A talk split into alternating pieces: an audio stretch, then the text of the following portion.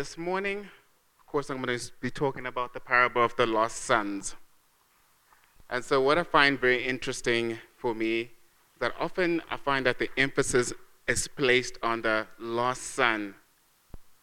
But as I began to go through this passage during the week, I started to realize that actually the older son was probably just as lost as the younger son.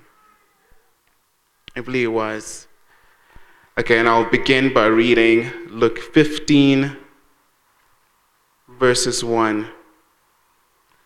And it says, Now the tax collectors and sinners were all gathering around to hear him.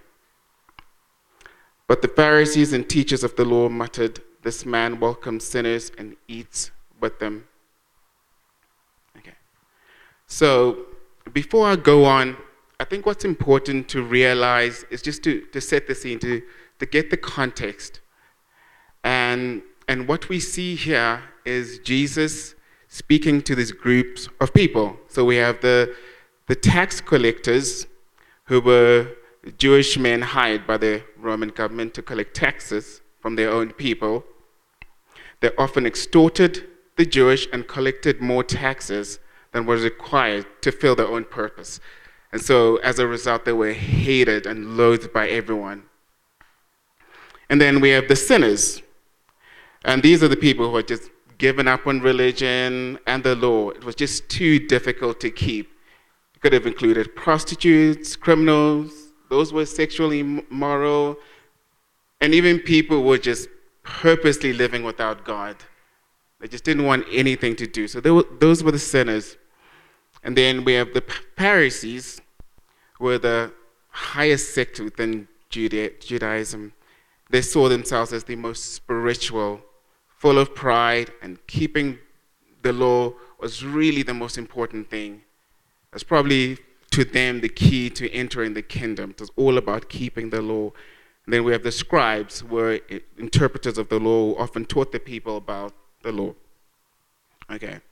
So uh, on one side, we have the sinners and on the other side, we have the Pharisees. And I also want to think uh, where do you fit in? If you were standing there and listening to Jesus talk about this parable, which side would you be on? Um, maybe you'd be with the Pharisees and the religious leaders, or maybe with the sinners, or somewhere in between. Just try to think about where you are when you look at your life today and that. And it's also important to note that originally the Bible did not have chapters, right? There weren't chapters and verses. And I think often that's what can cause us to focus on one aspect of this whole entire story. Um, like, I, like I said, the, the, the, the focus is often on the parable of the lost son, and people quickly forget about the two parables before. Okay? And so I think it's also important to note that really they were all part of one stories. And as I started to read that whole entire passage as one story, I started to realize just how linked they are. Okay. And um, yeah. And so Luke, chap- Luke 19, verses 10 says, For the Son of Man came to seek and save the lost. Okay, so this is why Jesus came. This is why he's he's talking to this group. He's trying to emphasize that, you know, I'm here to seek those who are lost.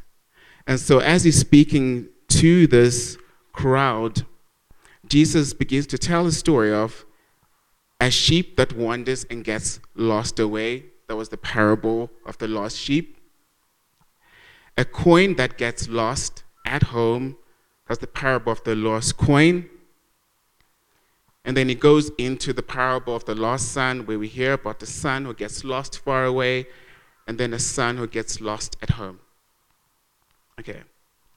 This is a story about how it is possible, like the sinners, to just be far away, to be lost, to want to just do things our own way, but also more importantly, I, I feel that we could be coming to church, attending in church, and not realize that we're just as lost as those people that are out there. Okay. So just bear in mind this, this picture as we go through the parable. Um, yes. And so now we're going to go into the parable of the lost sons. And Luke 15, verses 11 says, There was a man who had two sons. Okay, so Jesus here sets the scene. So we have the younger son who asks for his inheritance and wanders away. We have the older son who remains at home working for his father. And then we have the father himself. These are the main characters.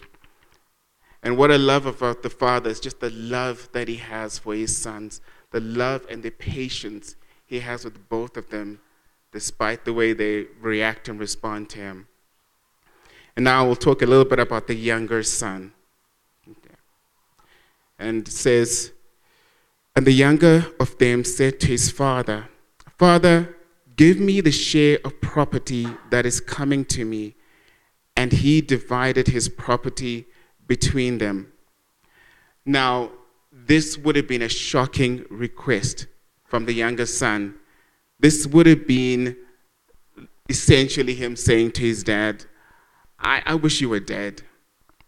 Because that's when they received the inheritance, right? When the parents died, then you receive. But it would have been him saying, I, I, re- I really didn't care about you. All I want is what I want now. And but the father grants him this request and lets him go. And often that's what happens to us. You know, just like the younger son, we have this desire to just go away. We wake up one morning and for whatever reason, we find ourselves exhausted and just tired of being in the Father's house. There's something that there is about being in the Father's house that is just it just doesn't do it for us anymore. And we have this growing desire to just go our own way and live life on our own terms. Okay. I think often what happens is we look to the world and we watch the world as it gets to do whatever it wants. And there's an appeal to that. There's something that's enticing and attractive about being able to go your own way and you get to decide how you live. And there's something about that lifestyle that seems so good. In the same breath, there's something about following God that can feel restrictive. I often come across people who just feel like they're burdened. They feel like the Christian life is a burden. And yet, what they see outside is seemingly people get to do, do what they want. They get to feel good. That's the message we hear today. Life is all about feeling good. Life is all about your truth, discovering your truth. You know, everything has become relative. It's all about what makes you feel good, as long as you don't hurt people, so they say. Okay. And Eve found herself in a very similar position with that desire to take a bite from the forbidden fruit. And as we know from the story, she ended up doing, doing that. And so, what I want to just make you aware of is that, you know, sin is good. It does. That's, that's the appeal. It looks good, it feels good, and it just has the appearance of, yeah, something about it just looks good. Okay. But it's important to know that there is a price to be paid for going in that direction, as we will see further on. So Jesus warns us in Luke 12, verse 15. He says, Take care and be on your guard against all kinds of covetousness, for one's life does not consist in the abundance of his possession. Okay, so this is a warning to us from Jesus. Just, just be careful. Because often the thing that does draw us away is the desire for things, you know, the desire for worldly possessions. again, something about that just looks good. It looks amazing. Again, often it feels amazing. And maybe some of you are in that lifestyle. You know, you're living that way. And that could perhaps explain, you know, your lack of desire for God. I mean, why do you need God when you got everything you could possibly want? You know, often the things that draw us to God is desperation, you know, is crisis in life. That's kind of the gift of going through a tough time and hitting that rock bottom is often we're left in a place where we have no choice but to cry out to God.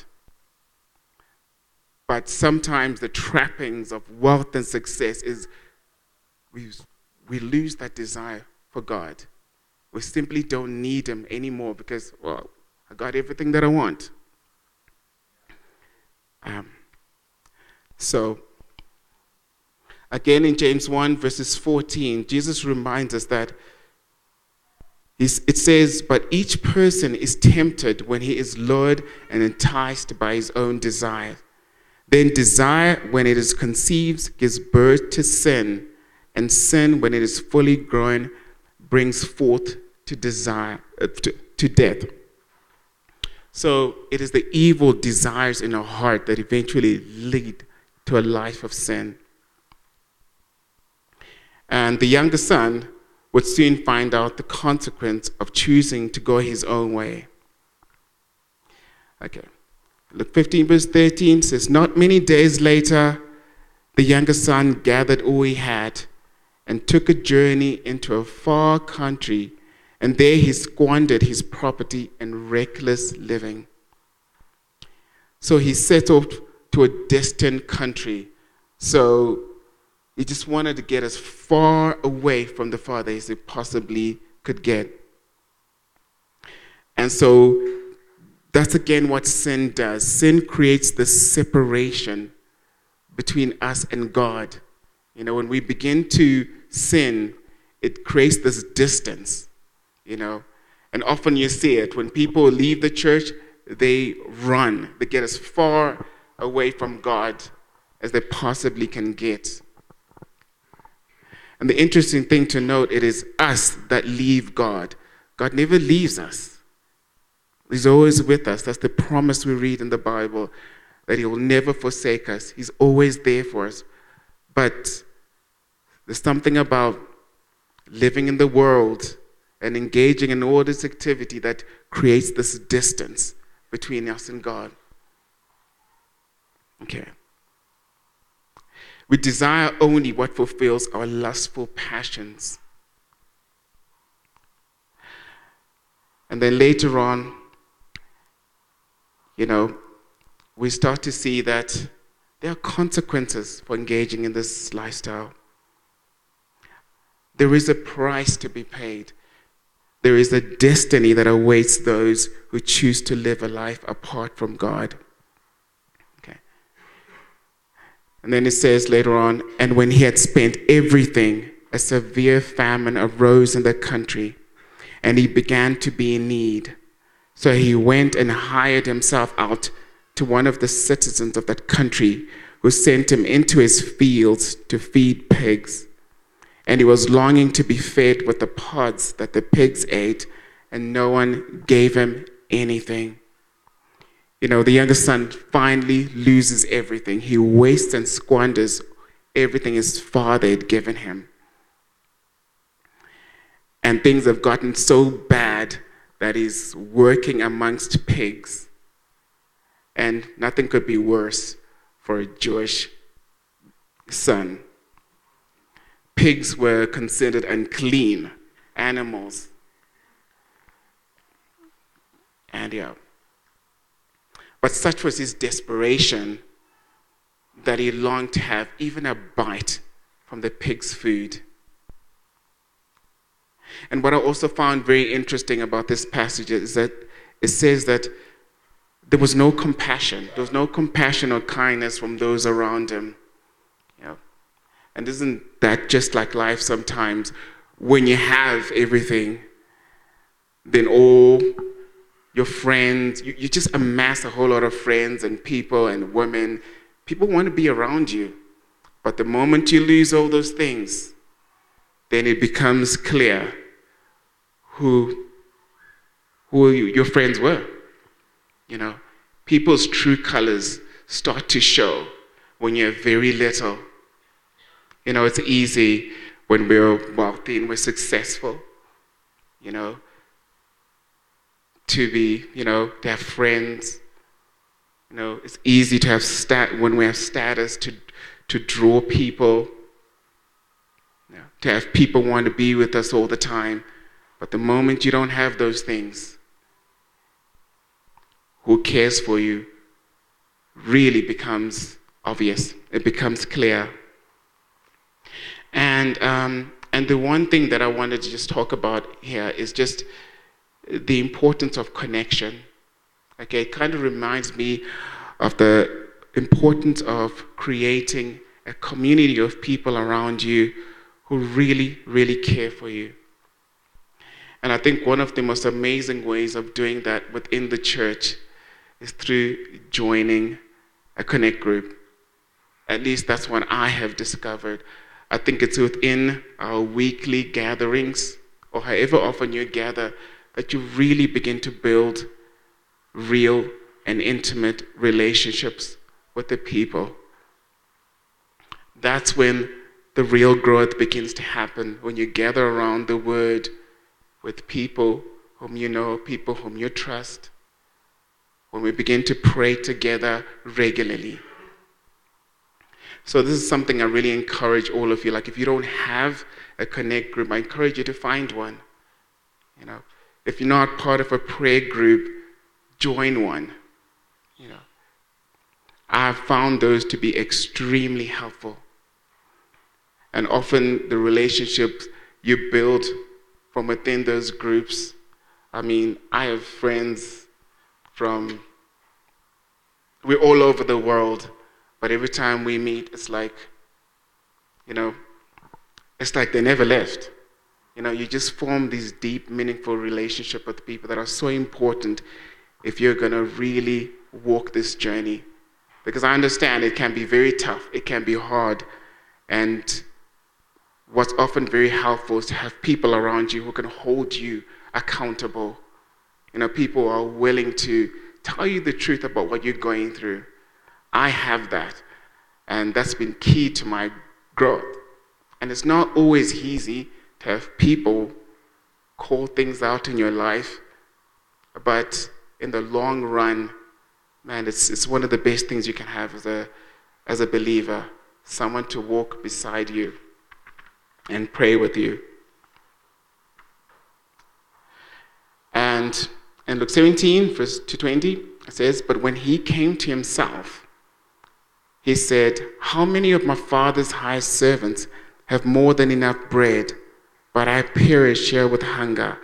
I will arise and go to my father, and I will say to him, Father, I have sinned against heaven and before you.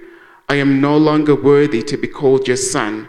Treat me as one of your hired servants. And he arose and came to his father.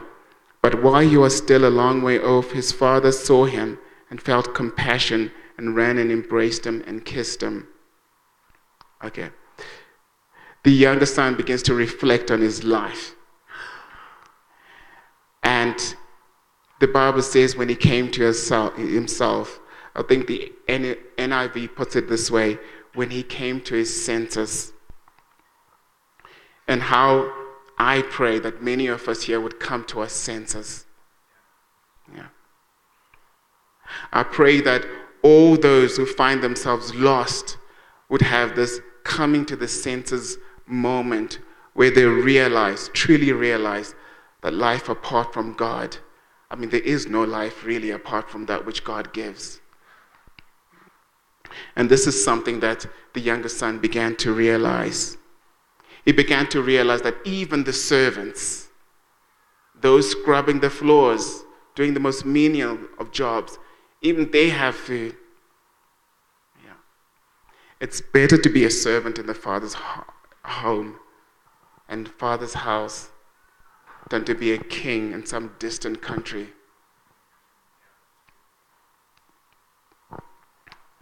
And he realized that because of what he had done, he was not worthy to be called a son. He repented and asked his father to forgive him.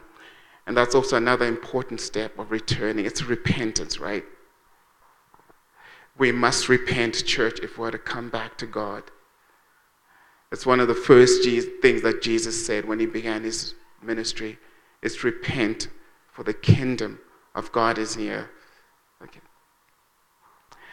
And also understand that there is forgiveness in the Father's house. You know, we serve a, a Father, we serve a God who longs to forgive us. He's waiting for you, longing to come back home. And so understand that no matter where you are, there's always, you can always return home. Okay. All you need to do is just repent, turn away from that lifestyle, turn away from your sins, ask God to forgive you, and He will welcome you in.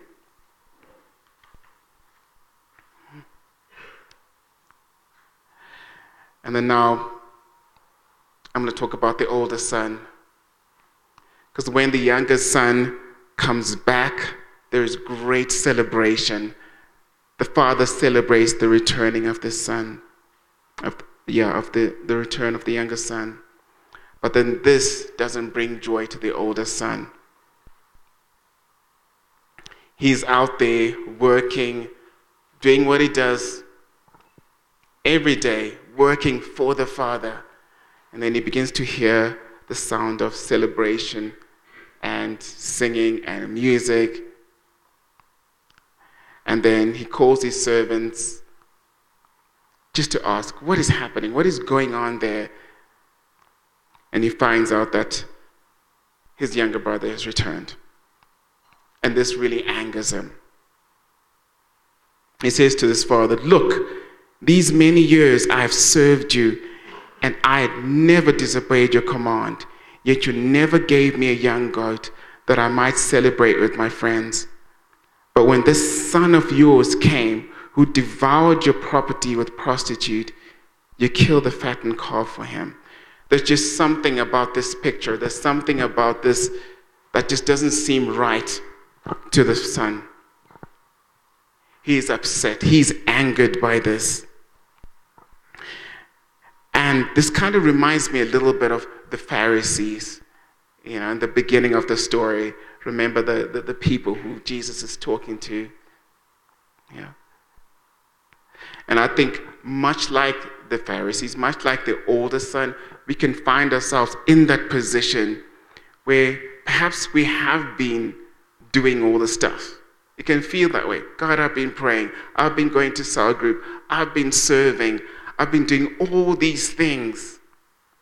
And then suddenly, this person, whom I know how they've been living, you know, I know the sinful things that they do.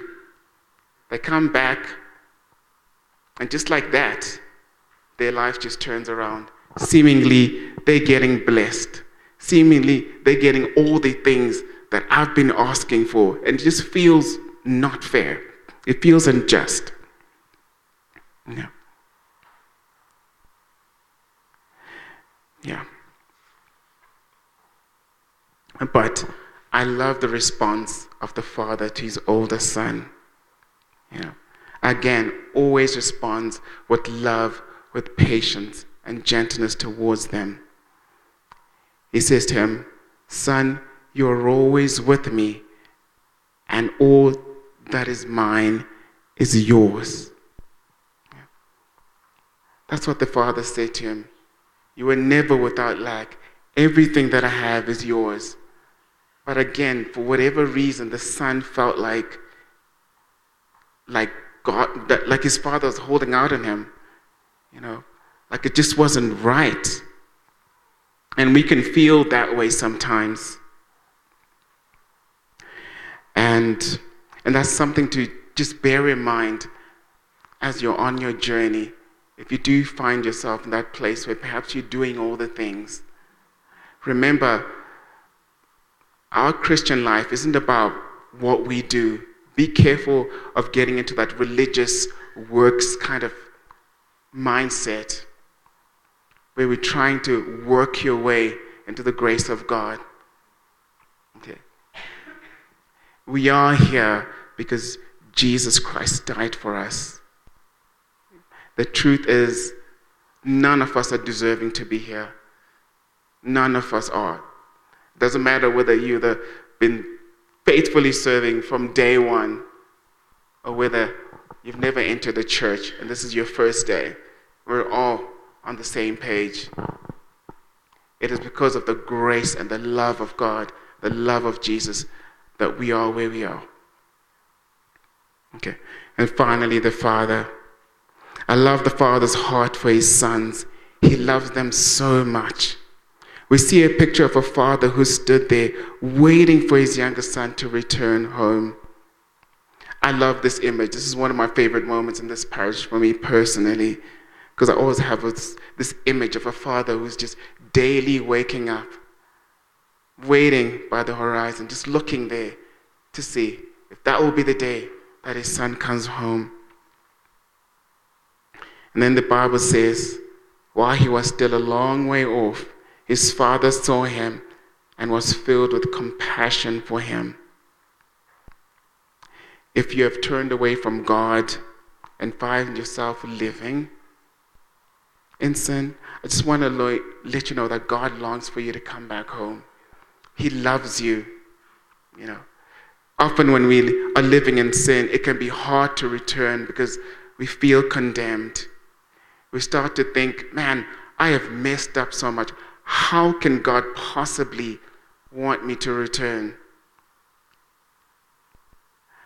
But it's important to know that we have an enemy.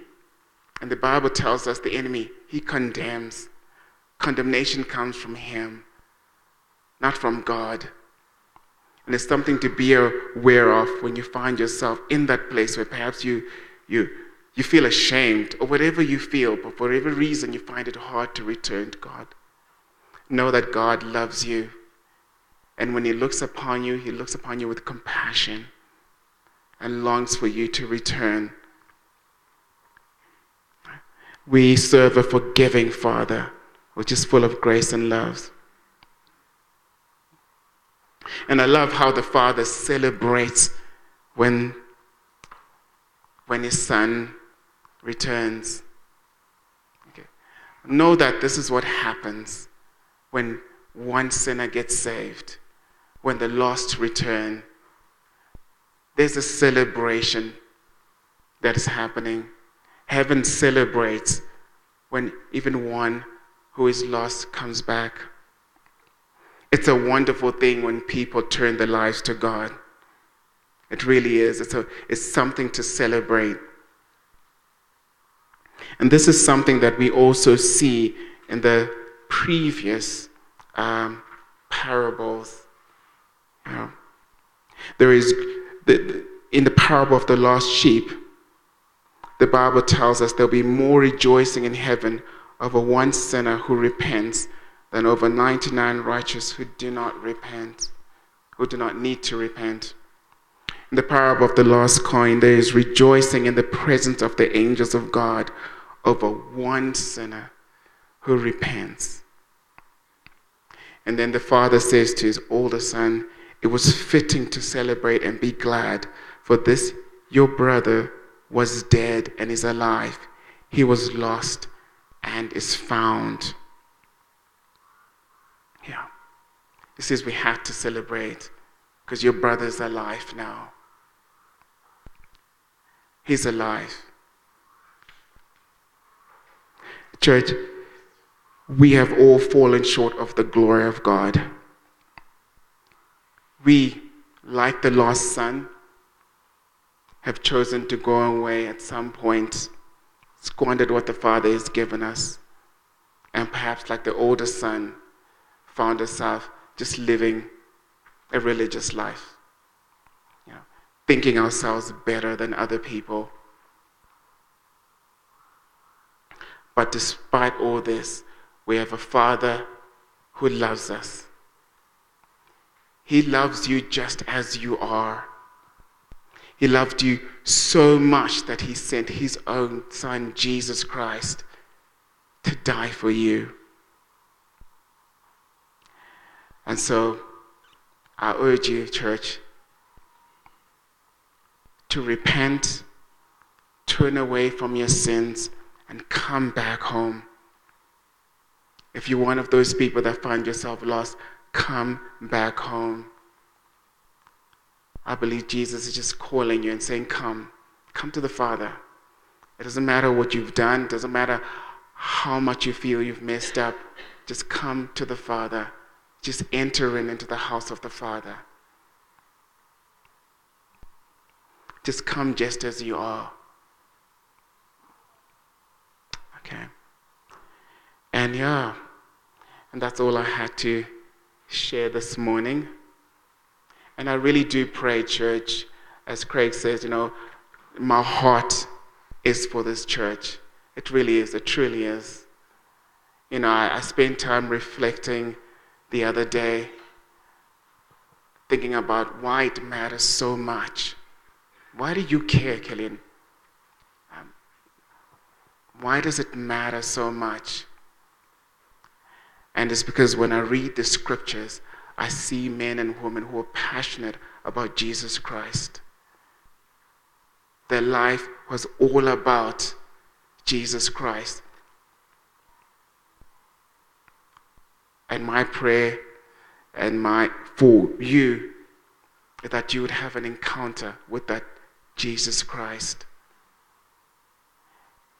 And that if you don't know Jesus Christ, that you would come to know him, you would meet this Jesus Christ who we hear so often about in the Bible. Okay. And I said to God, God, that is my hope. That's my prayer for Hope Church. And if there's anything that I can do to help spread that message, I am here. So, yeah. So know that Hope Church, you are loved. You are loved by the Father. And if you find yourself living in a life of sin, repent and turn to the Father, for He loves you.